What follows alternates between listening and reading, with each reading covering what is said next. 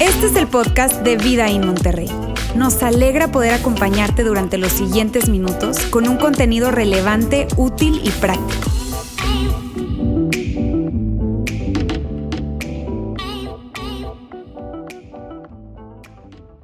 Amigos, ¿cómo están? Qué bueno saludarles a todos el día de hoy. Bienvenidos, sobre todo si es la primera vez que estás con nosotros el día de hoy. Permíteme darte la bienvenida. Gracias por estar acá. Puede ser que te estés preguntando, híjole, ¿y todos los domingos hacen aquí eso? Este, pues no, pues no, no todos los domingos, porque no todos los domingos hay Super Bowl, no todos los domingos estamos alrededor de, de la fecha del amor y la amistad, pero sí te puedo asegurar algo, todos los domingos hacemos nuestro mejor esfuerzo para que tú puedas disfrutar la iglesia. Eso sí te lo puedo asegurar. Hacemos lo mejor que está en nuestras manos para poder hacerlo, sí, porque lo que queremos, y mira bien, lo que nosotros queremos es que tú quieras venir a la iglesia y no tengas que venir a la iglesia.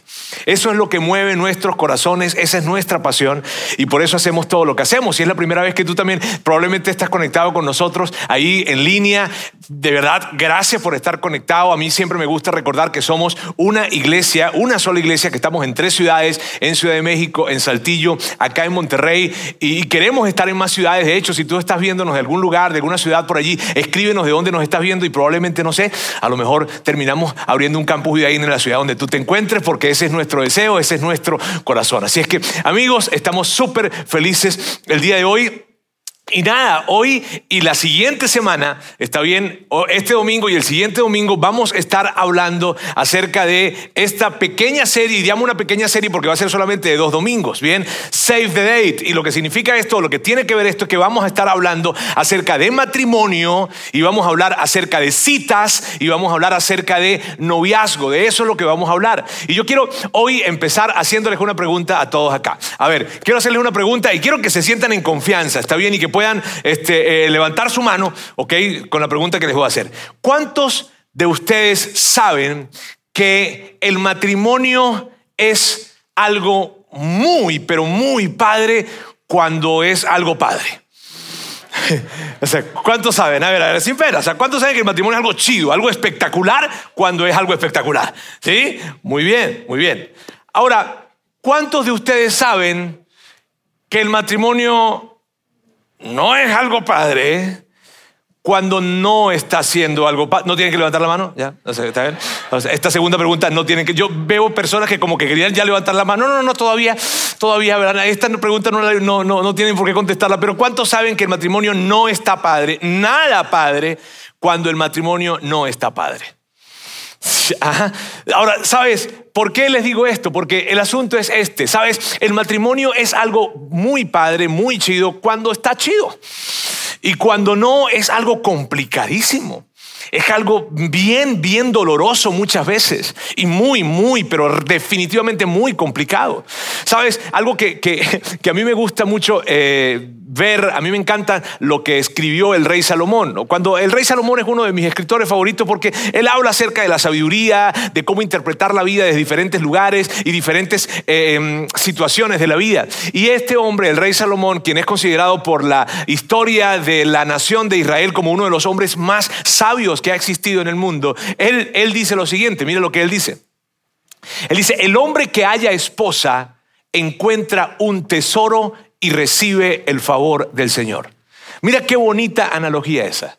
Qué bonito es esa analogía cuando dice, híjole, el hombre que haya una esposa encuentra un tesoro, pero no tan solo encuentra un tesoro, no tan solo encuentra un tesoro, sino que recibe el favor de Dios. Esa analogía a mí me encanta porque, porque muchas veces nosotros eh, quisiéramos ver de una manera tangible la bendición de Dios, porque es como algo muy, muy eh, probablemente intangible. Si tú quieres ver de una manera tangible la bendición de Dios, mira a tu esposa.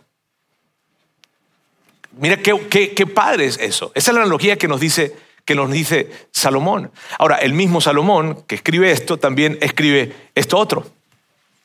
Una esposa que busca pleitos es tan molesta como una gotera continua en un día de lluvia. Eh, eh, y uno dice, pero ¿quién te entiende, Salomón? O sea, ¿Sabes? Y, miren, miren, yo no sé si ustedes saben lo que es una gotera continua en un día de lluvia. No sé porque probablemente a lo mejor no han experimentado eso. Está bien, pero los que hemos experimentado una gotera continua, híjole, es una cosa desesperante. Es desesperante. Ahora, a mí me gusta leer estos textos en ambos sentidos. ¿A qué me refiero con eso? A que así como un hombre cuando haya una esposa haya un tesoro y encuentra el favor de Dios, también una mujer cuando haya un esposo encuentra un tesoro y encuentra el favor de Dios. Y también como una mujer que busca pleitos es como una gotera, es tan molesta como una gotera en día de lluvia, ¿ok? Así un hombre que busca pleitos y que siempre está señalando las cosas y que siempre se está quejando y que siempre está diciendo algo es tan molesto como una gotera en un día de lluvia. Esto por favor aplica para ambos lados, no se me vayan a desmarcar. ¿Está bien? Ahora, ¿qué es lo que nosotros queremos decir con esto? Lo que queremos decir con esto, amigos, y lo que yo quiero decirles es que el matrimonio es una bendición cuando está siendo una bendición. Pero cuando no está siendo una bendición, el matrimonio, híjole, no es una bendición. Y es complicado. Es algo difícil, es algo doloroso muchísimas veces. Muy, mira, sabes, eh, cuando yo oficio bodas, uso muchas veces uso la analogía de un teólogo que él dice que el matrimonio es como un laberinto. Y que eh, eh, cuando él usa esa analogía, yo, o sea, a mí me encanta esa analogía por lo que representa, ¿sabes? Porque cuando tú te pones a ver, si tú estás casado, tú entiendes eso.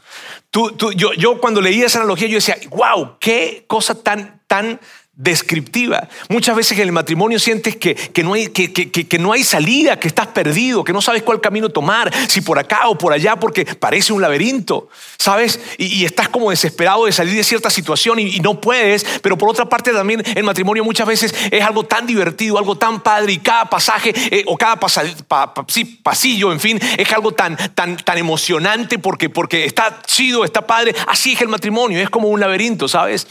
Ahora, yo estoy sumamente feliz hoy. ¿Y feliz por qué? Porque hoy vamos a hablar acerca del matrimonio y vamos a hablar acerca del matrimonio de una manera que, que yo estoy emocionado de hacerlo, ¿sabes? Y que podamos nosotros visualizar el matrimonio desde el lugar en donde vamos a hablarlo el día de hoy.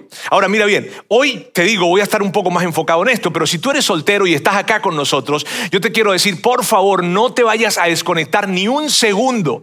No vayas a pensar de que, ah, esto es para casados, entonces, no, no, no, no, no, no, no. No te quiero, no quiero que te desconectes. ¿Por qué? Porque lo que hoy vamos a hablar acerca del matrimonio es algo que tú puedes aplicar hoy mismo como soltero. Entonces no quiero que te desconectes. Además que te va a ser sumamente útil. ¿Está bien? Ahora, yo quisiera que eh, eh, hoy eh, contestáramos o, nos presentáramos más que, más que contestar que nos presentáramos ante, ante, una pregunta que es una de las preguntas más básicas cuando se está hablando acerca de relaciones, relaciones románticas, y yo creo que es muy importante hablar de esta pregunta, y es esta. ¿Cómo encuentro a la persona correcta? ¿Cierto? Cierto que esta pregunta es como que, híjole, ¿cómo encuentro a la persona correcta? O sea, ¿a dónde voy o qué? O sea, eh, a la iglesia, eh, a, a, no sé, en qué página me suscribo o qué aplicación ¿verdad? Este, ¿Qué aplicación eh, me, meto? Este, ¿Qué hago pues para poder conseguir la persona correcta? Y yo quiero decirte, en la iglesia a lo mejor, no sé, en la preparatoria, en la universidad la voy a conseguir, no sé, pero ¿dónde consigo la persona correcta? Ahora permíteme decirte algo con respecto a esta pregunta, ¿sabes? Y te lo voy a decir con muchísimo cariño, ¿está bien? Entonces, ¿cómo encuentro la persona correcta? Nunca la vas a conseguir. Y no sé si esto le genera incomodidad. Pero nunca vas a conseguir la persona correcta.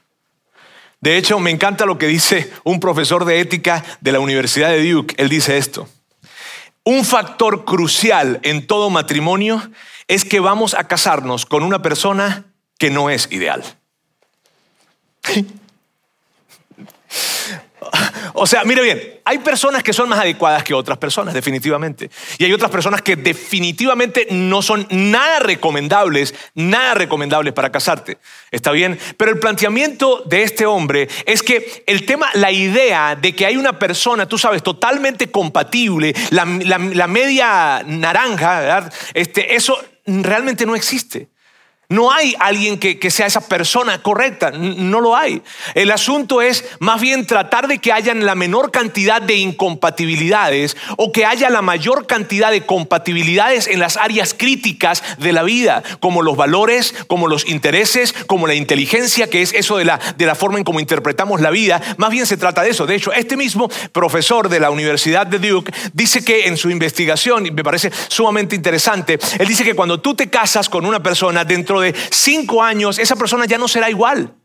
Entonces, esa persona va a estar modificándote y tú también vas a estar cambiando, cambiando por las cosas que pasan, por la manera en que interpretas la vida, por tus aprendizajes, en fin. Entonces, que el matrimonio trata de ir entendiendo cómo son esos ajustes y, es sumamente interesante realmente la, la, investigación de esta persona. Ahora, basado en eso, fíjate bien, basado en eso, eh, es donde yo puedo entender esto. Se hace aún más relevante plantearse una pregunta mejor que la primera, mejor de cómo hago para encontrar a la persona correcta? Basado en lo que te acabo de decir, hay una pregunta que es mejor. ¿Y cuál es esa pregunta? Es la siguiente. ¿Cómo me convierto en la persona correcta? Y de esto vamos a hablar la siguiente semana. Vamos a hablar más acerca de esto. Pero ¿cómo me convierto en la persona correcta? Que se trata de poder entender que yo necesito crecer, que yo necesito atender esos asuntos en mi vida que yo no he atendido, que yo necesito poder responder mejor ante las diferentes situaciones, poder manejar mejor mis emociones, sabes, no ser un esclavo de la ira, poder ver qué cosas he traído, qué cosas, qué, salud mental, emocional, espiritual necesito, necesito eh, trabajar dentro de mí, estando soltero. Bien, entonces, ¿cómo puedo convertirme en esa persona correcta, en esa persona más madura, en esa persona en donde las inseguridades ya no van a estar tan presentes y tan marcadas? sino que yo he venido trabajando en ellas y me convierto en una mejor persona, me convierto yo entonces en esa persona correcta.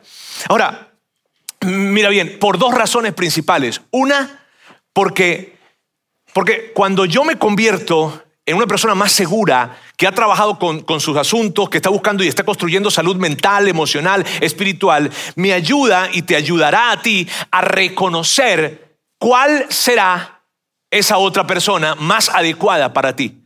Te ayudará a reconocer y a identificar peligros en otra persona, porque ya eres una persona más segura, eres una persona más saludable. Y por otra parte, que es muy importante, es lo siguiente, porque nosotros atraemos lo que somos, no lo que queremos. Nosotros atraemos lo que somos, no lo que queremos. Eh, a mí me da gracia cuando, cuando hablo con, algunas personas y me dicen, mujeres y hombres, me dicen, yo no sé por qué yo atraigo ese tipo de, de hombres. o yo no sé por qué es que a mí me persiguen ese tipo de mujeres.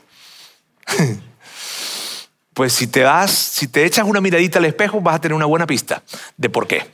¿Está bien? Porque atraemos lo que, lo que nosotros somos, no atraemos lo que nosotros queremos. Ahora, yo quiero que ahora podamos responder otra pregunta que es sumamente importante y que, y que, y que yo veo que pocas veces nos detenemos para hacernos esta pregunta y es la siguiente, ¿qué es el matrimonio?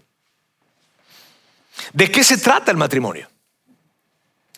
Sabes, yo no sé cuántas veces tú te has detenido a, pensar acerca de esto, pero es una pregunta tan importante. Es una pregunta tan importante para que todos nos podamos hacer si eres soltero, si eres casado, estás en la, en, la, en la, etapa de vida en la que tú te encuentres, de qué, o sea, ¿qué es el matrimonio? ¿Y por qué es tan importante que nosotros nos hagamos esa pregunta? Por lo siguiente, porque la manera en cómo tú ves el matrimonio determina la manera en cómo tú ves las relaciones. Y yo no sé si te habías detenido a pensar en esto. La manera en cómo tú ves el matrimonio determina la manera en cómo tú te relacionas con otras personas. Y esto aplica para solteros y aplica para casados, de diferentes maneras. Si tú eres soltero, permíteme decirte, la manera en cómo tú ves el matrimonio impacta la manera en cómo tú te relacionas, impacta la manera en cómo tú piensas acerca del sexo y impacta la manera en cómo tú manejas las citas y el noviazgo. La manera en, y, y probablemente no te habías dado cuenta de eso. ¿Está bien? Porque no es algo que nosotros somos conscientes naturalmente. Pero el asunto es poder entender, si eres soltero, que la manera en cómo tú concibes el matrimonio y que probablemente está en tu inconsciente, no lo tienes consciente propiamente, pero la manera en cómo tú ves el matrimonio impacta la manera en cómo tú te relacionas con otras personas, impacta la manera en cómo tú piensas acerca del sexo y cómo manejas tus citas. Y si tú eres casado, pues la manera en cómo tú ves el matrimonio impacta la manera en cómo tú estás viviendo tu matrimonio. Ahora, mira bien, hay un gran asunto, un gran, gran asunto con respecto a la definición del matrimonio. Y es algo que actualmente eh, está muy presente en nuestra sociedad y que es la definición que se ha construido del matrimonio. ¿A qué me refiero? Y que yo veo que ahí, amigos, hay un gran, pero escúchenme, un gran asunto y por eso estamos hablando hoy acerca del matrimonio. Porque el matrimonio, en términos de la cultura, cultura actual en la que nos encontramos, el matrimonio se define como un contrato legal entre dos personas. Un contrato que tiene cláusulas, ¿cierto? Así se define el matrimonio. Y, y, el asunto es este, que ese contrato tiene cláusulas que cuando eh, yo no me estoy sintiendo muy cómodo, que cuando ya, híjole, ya las cosas se están complicando un poco, pues ese contrato tiene cláusulas que me permiten salidas y lo que hacemos entonces es que rescindimos el contrato, porque como es un contrato, lo puedo rescindir. ¿Sí ves? Y esa es la forma en cómo el matrimonio hoy en día se concibe, como un contrato. Ahora, amigos, aquí hay un gran asunto. Y la pregunta para mí sería, ¿cómo, cómo Jesús ve el matrimonio? Hmm. Y Jesús nos ayuda a entender cómo es el matrimonio y nos ayuda a definir el matrimonio. En una oportunidad, él estaba eh, platicando y un grupo de personas que eran expertas en la ley, ellos se acercan con Jesús y le lanzan una pregunta con el deseo de hacerlo quedar mal. ¿Sabes? Eso sucedía muy a menudo. Entonces le lanzan una pregunta y la pregunta que le lanzan es una pregunta acerca del divorcio. ¿Ok? Le lanzan la pregunta y él les responde. Entonces aquí vamos a ver la respuesta que Jesús les da. Dice Jesús respondió, ¿No han leído las escrituras? Ahora, yo a mí, me encanta, a mí me encanta, cuando él contesta esto. ¿No han leído las escrituras? Porque yo no sé si tú te das cuenta, pero esto es un insulto. Por eso me gusta tanto. Perdón. Pero, o sea, acabo de entrar en conciencia de lo que acaba de decir. Esto lo vamos a editar, está bien. Ok, pero mire, o sea, no, esto es un insulto. Porque si tú agarras un abogado y el abogado se acerca, ¿verdad? Y tú le dices, oye, ¿no has leído la ley? A ver, a ver. Sí, okay, esto es un insulto lo que está haciendo, lo que le está diciendo Jesús a ellos. Ellos lo quieren, tú sabes, tirarle la, la, preguntita para hacerlo caer y él le dice, a ver, ustedes son expertos de la ley, deberían saberlo, ¿no? Entonces dice, ¿no han leído las escrituras? Allí está escrito que desde el principio Dios los hizo hombre y mujer y agregó, esto explica por qué el hombre deja a su padre y a su madre y se une a su esposa y los dos se convierten en uno solo. Ahora, hasta este momento, la respuesta que está dando Jesús, mira bien, él lo que está haciendo es citando algo que Moisés había escrito unos 1500 años aproximadamente antes de Jesús, antes de Cristo. Él está citando algo que Moisés había dicho, pero luego Jesús dice y presenta su opinión, su mirada basado en, esto que está leyendo. Y esto es lo que dice Jesús como ya no son dos, sino uno, que nadie separe lo que Dios ha unido. Esto, amigos, no se parece a un contrato. Que nadie separe lo que Dios ha unido. No se parece a un contrato, se parece a algo muy permanente. Se parece a algo que es trascendente, se parece a un gran compromiso, se parece a algo sumamente sólido. Me encanta como Jesús lo presenta, porque Jesús lo que está diciendo es esto, que nadie separe, este es el matrimonio, que nadie separe lo que Dios ha unido. Basado en lo que Jesús está diciendo, nosotros pudiésemos construir entonces una definición del matrimonio que es esta. El matrimonio es un pacto que se basa en un compromiso mutuo. El matrimonio no es un contrato que tiene cláusulas que se puede romper. El matrimonio es un pacto que no se puede romper. Según lo que define Dios. Ahora, yo siento tensión.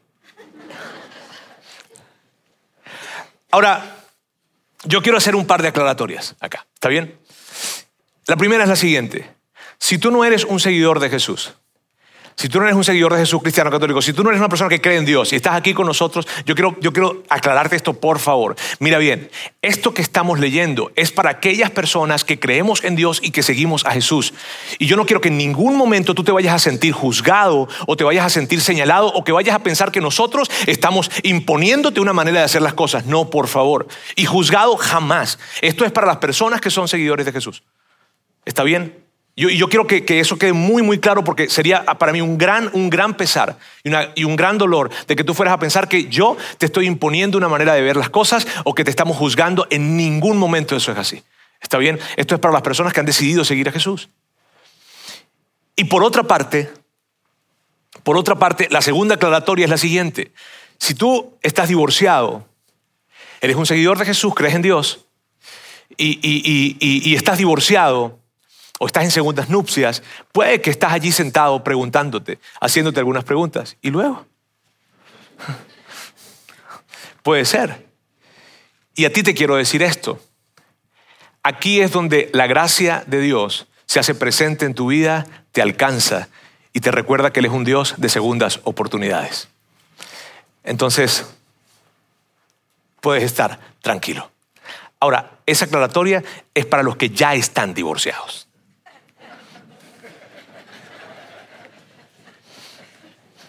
Como que una tercera aclaratoria estoy dando, ¿está bien?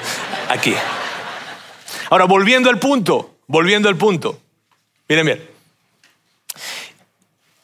Híjole, ya me dio calor, yo no sé, ya. Me van a perdonar, pero eh, ya me dio calor. Ahora, miren bien. La manera en cómo Dios define el matrimonio es espectacular, amigos. Esto de que es un pacto es algo espectacular. Porque imagínate el hecho de tú, o sea, lo que esto representa es que tú agarras y tú te paras enfrente de alguien y le dices, mírame bien, yo estoy aquí para ti. Y no, no, no importa lo que va a pasar el día de mañana, no importa cuántos desacuerdos tengamos, no importa cuántas discusiones haya, no importa cuánta crisis se presente, no importa lo que vayamos a vivir, yo quiero asegurarte algo, yo siempre estaré para ti.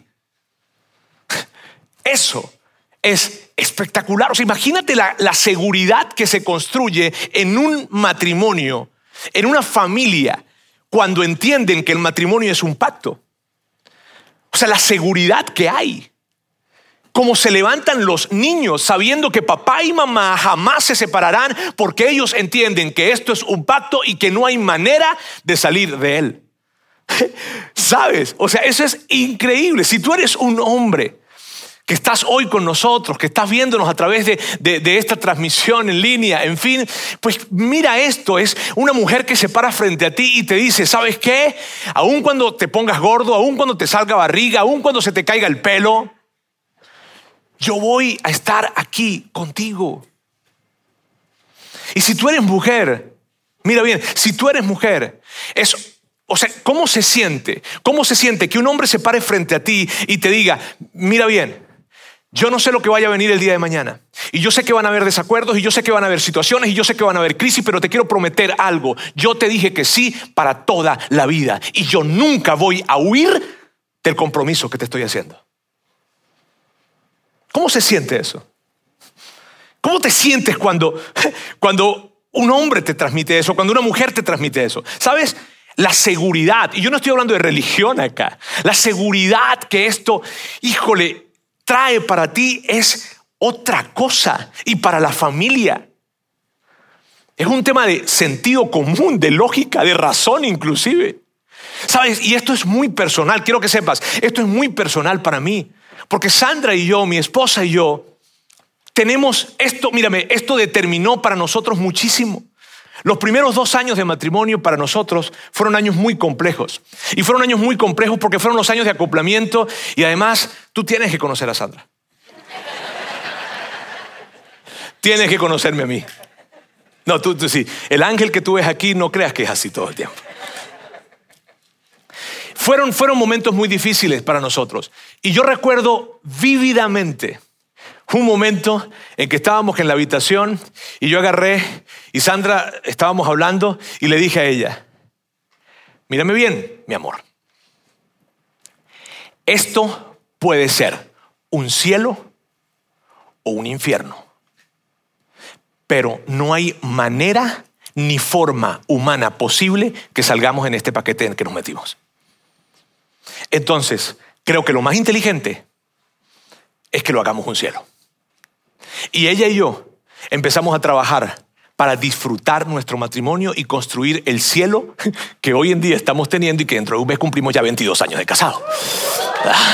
Ahora, mira, mírame bien, mira bien, sabes, pero fue esto, entendimos lo siguiente, no hay salida, no existe.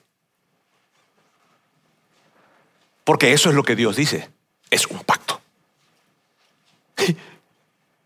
Ahora, cuando tú no ves, cuando no se ve el matrimonio como un pacto, sino que se ve como un contrato, ah, ahí la cosa se complica. ¿Y por qué la cosa se complica?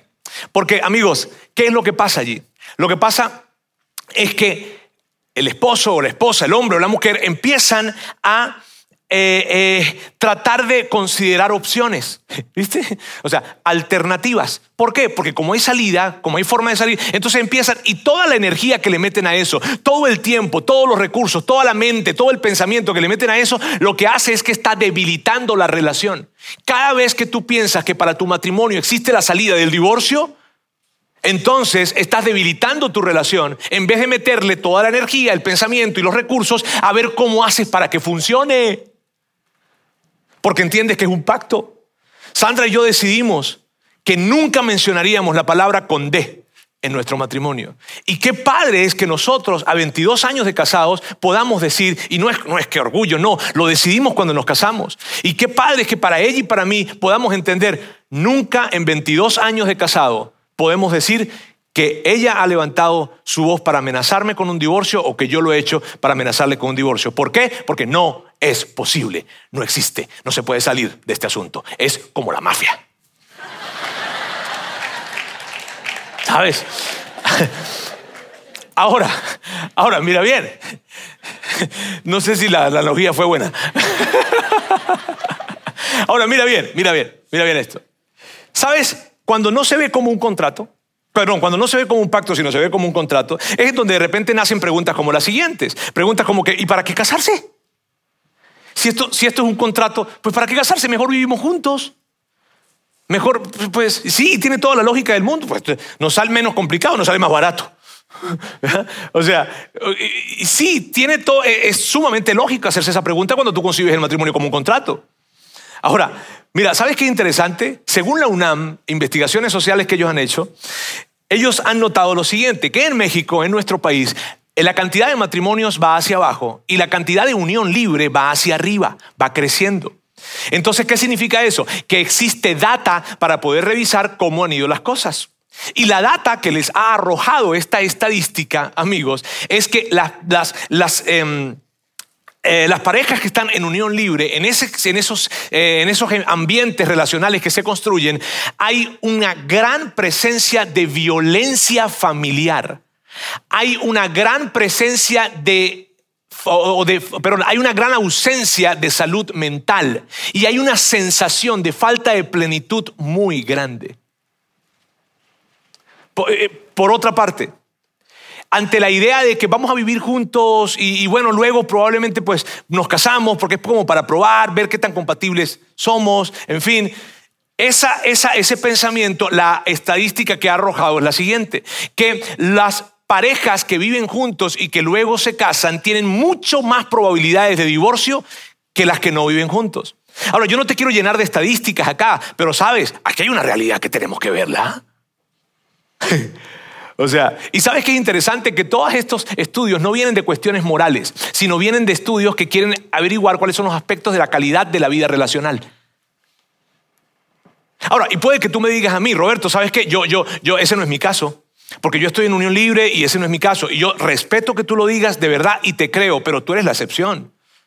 Tú eres la excepción. Porque lo que está pasando es otra cosa. Y yo te voy a, es más, te quiero decir algo.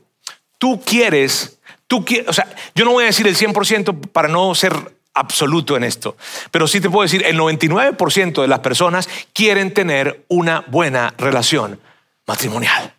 Quieren tener una buena experiencia de vida en pareja. Y lo increíble, lo que nos muestra entonces la estadística, es que aquellas personas que conciben el matrimonio como un contrato no lo están teniendo. Pero cuando tú lo concibes como un pacto, otra, otro escenario se dibuja. Dios nos invita a que nosotros podamos vivir, vivir entendiendo que el matrimonio es un pacto, pero no tan solo lo presenta como un pacto y es un pacto, un pacto de los muchos que pueden haber, no, él, él lo presenta como un pacto al cual tú debes darle honra. Así lo presenta. El escritor de Hebreos, de la carta a los Hebreos, una carta que está incluida en el Nuevo Testamento, dice lo siguiente, dice, honren el matrimonio, y mira, mira qué curioso, honren el matrimonio y los casados manténganse fieles unos al otro, sí, a los, al, otro. Si ves que este pedacito, ¿para quién es? Para los solteros. Sí, qué interesante es esto. Porque este escritor está diciendo, honren el matrimonio. ¿A quién? A los solteros les está diciendo, hey, solteros, honren el matrimonio y los casados manténganse fieles unos el uno al otro. Ahora, tú como soltero, ¿cómo honras el matrimonio? Como soltero, tú honras el matrimonio cuando tú entiendes que el matrimonio es un pacto en el cual Dios ha creado para que toda tu sexualidad se exprese en un contexto matrimonial.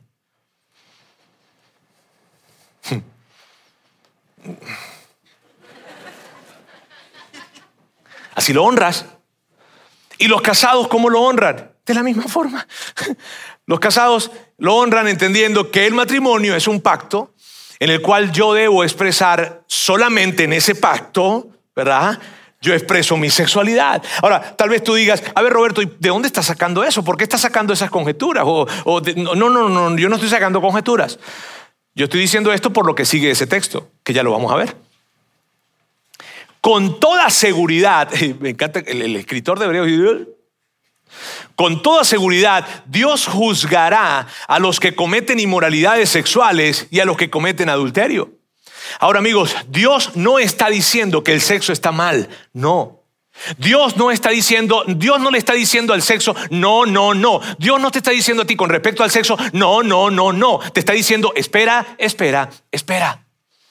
Porque el mejor lugar, el que yo diseñé para que tú expreses toda tu sexualidad y no le hagas daño a nadie y no te hagas daño a ti y tú puedas vivir el placer a plenitud, la intimidad sexual, no tan solo en el cuerpo, sino en el alma, en los sentimientos y el placer, el placer visceral lo puedas tener a plenitud, es en el matrimonio. Amigos, el sexo es buenísimo. Mi amor, no, ok. ¿Sabes? Ahora, yo quiero, si tú no eres un seguidor de Jesús, mira, si tú no eres un seguidor de Jesús, yo quiero, eh, yo quiero recordar esto. Porque yo no quiero que tú te sientas incómodo ni que te sientas como que nosotros te estamos imponiendo una manera de vivir tu vida. No. Esto es algo que Jesús nos entrega a todos los que hemos decidido ser sus seguidores y creemos en Él. ¿Está bien? No quiero que vayas a sentirte que estamos imponiéndote una forma de vivir tu sexualidad. No. Es algo que Jesús nos entrega a quienes hemos decidido seguirle a Él. Así que amigos, Dios nos presenta el matrimonio como un pacto. Y es algo espectacular, que si tú le metes lógica a este asunto, tiene todo el sentido. Porque fíjate, si tú ves el matrimonio como un pacto, si tú lo concibes en tu mente y dices, no hay manera de que esto se rompa, ¿está bien? O sea, cuando tú ves el matrimonio como un pacto, si estás soltero, ¿qué vas a hacer? Vas a saber muy bien con quién te vas a casar. Porque tú entiendes que una vez que yo diga que sí, se acabó, se acabó una vez que diga que sí. Y si estás casado, tú entiendes que ese pacto en el que estás metido no te puede salir. Y claro, esa no es la solución, porque alguien puede decir, pues sí, vivo el pacto, pero vivo como en un infierno. Es verdad. Pero cuando tú concibes que el matrimonio es un pacto, si eres una persona inteligente, que sé que lo eres, tú no vas a querer construir un infierno en tu casa, sino que tú te vas a esforzar y vas a buscar la manera en cómo sí hacer que funcione, porque entiendes que no hay salida. Entonces, si tú sabes que ese es el cuartito que te tocó, si tú sabes que esa es la, o la habitación que te tocó, pues la pones bonita, ¿cierto? Le pones el cuadrito, le pones el clima, la pones, le pintas bien. o sea, esa, esa es tu relación. Y tú le echas ganas entonces. Y la pones bonita y te cuidas a ti mismo y buscas la manera de crecer en las cosas en las que tú tienes que crecer y construyes una relación súper padre con alguien cuando tú entiendes de que el matrimonio es un pacto y no hay manera de salir de él. Y si tal vez tú me dices a mí, Roberto, pero yo no soy seguidor de Jesús, ¿eso funcionaría para mí? Definitivamente sí. Tú no tienes que creer en Dios para ver el matrimonio como un pacto. No. Y si decides ver el matrimonio como un pacto, aun cuando no creas en Dios, funcionaría, sí funcionaría para ti. Claro que sí. Así que esto, amigos, es espectacular. O sea, tiene todo el sentido del mundo. Y sabes, yo estoy feliz, sumamente feliz de que nosotros estemos hablando acerca de esto y de que estemos rescatando el concepto que Dios nos entregó del matrimonio. No es un contrato, es un pacto. Y yo quisiera, de hecho, que recordemos los dos puntos principales. Por si acaso se les olvida todo lo que vimos hoy. Bueno, ahí probablemente no se les va a olvidar la parte que dije que el sexo era muy bueno, pero eh, hay dos puntos principales en los que no quiero que, que, se te vayan a olvidar, y son estos. La manera en cómo ves el matrimonio determina la manera en cómo tú ves las relaciones. Y el matrimonio es un pacto que se basa en un compromiso mutuo. Ante esto que está aquí, amigos, yo quiero pedirles que por favor tomen una decisión. Que tú tomes la decisión de ver el matrimonio como un contrato o como un pacto. Y mi ánimo para ti, mi ánimo para ti, es que tú puedas ver el matrimonio como un pacto. Porque cuando tú ves el matrimonio como un pacto, el matrimonio está a salvo. Y encaras cualquier reto y cualquier situación que se presente el día de mañana de una manera muy diferente. Solteros, si ustedes deciden ver el matrimonio como un pacto, significará para ustedes que están decidiendo, están decidiendo ustedes lo siguiente, el matrimonio es un pacto en el cual yo expresaré toda mi sexualidad cuando esté en el matrimonio. Casados que están acá, si tienes a tu esposo o a tu esposa ahí al lado, tómale la mano. Y yo quiero, yo quiero que hagas esto. Quiero, normalmente no hacemos esto, pero yo quiero que le tomes la mano allí. O si la tienes abrazada, pues la tienes abrazada. Pero que le digas esto. Mi amor, es un pacto. Y la seguridad que eso te brinda es otra cosa. Mi amor, es un pacto. Oremos. Dios, quiero darte muchísimas gracias el día de hoy. Gracias por el privilegio que nos das de, de, conocer y tratar de ver las cosas como tú nos invitas a verlas. Porque nosotros podemos verlas como este mundo o esta sociedad u otras personas nos invitan a verla. Pero cuando tratamos de alinear nuestra mirada y nuestros pensamientos a la forma en como tú ves y, piensas las cosas, nuestra manera de enfrentar la vida será diferente. Y cuando se trata del matrimonio, tú nos invitas a que veamos el matrimonio como un pacto, algo que tú creaste y que nadie puede romperlo. Y cuando podemos verlo de esa manera, entonces viviremos la mejor relación matrimonial, porque no invertiremos ni recursos, ni energía, ni pensamientos en buscar alternativas o salidas, sino que invertiremos recursos, pensamientos, energía en tratar de ver cómo funciona ese pacto que tú nos entregaste, en el cual quieres que construyamos una vida plena relacionalmente hablando. Gracias Dios. Gracias porque hoy queremos abrazar ese concepto, porque al final del día tú fuiste el que creaste el matrimonio. Así que tú, tú sabes muy bien de qué se trata. Así que nosotros queremos abrazar eso que tú creaste y eso que tú definiste. El matrimonio es un pacto creado por ti, basado en un compromiso mutuo. Y eso es lo que queremos abrazar. Gracias, Dios, en el nombre de Jesús. Amén.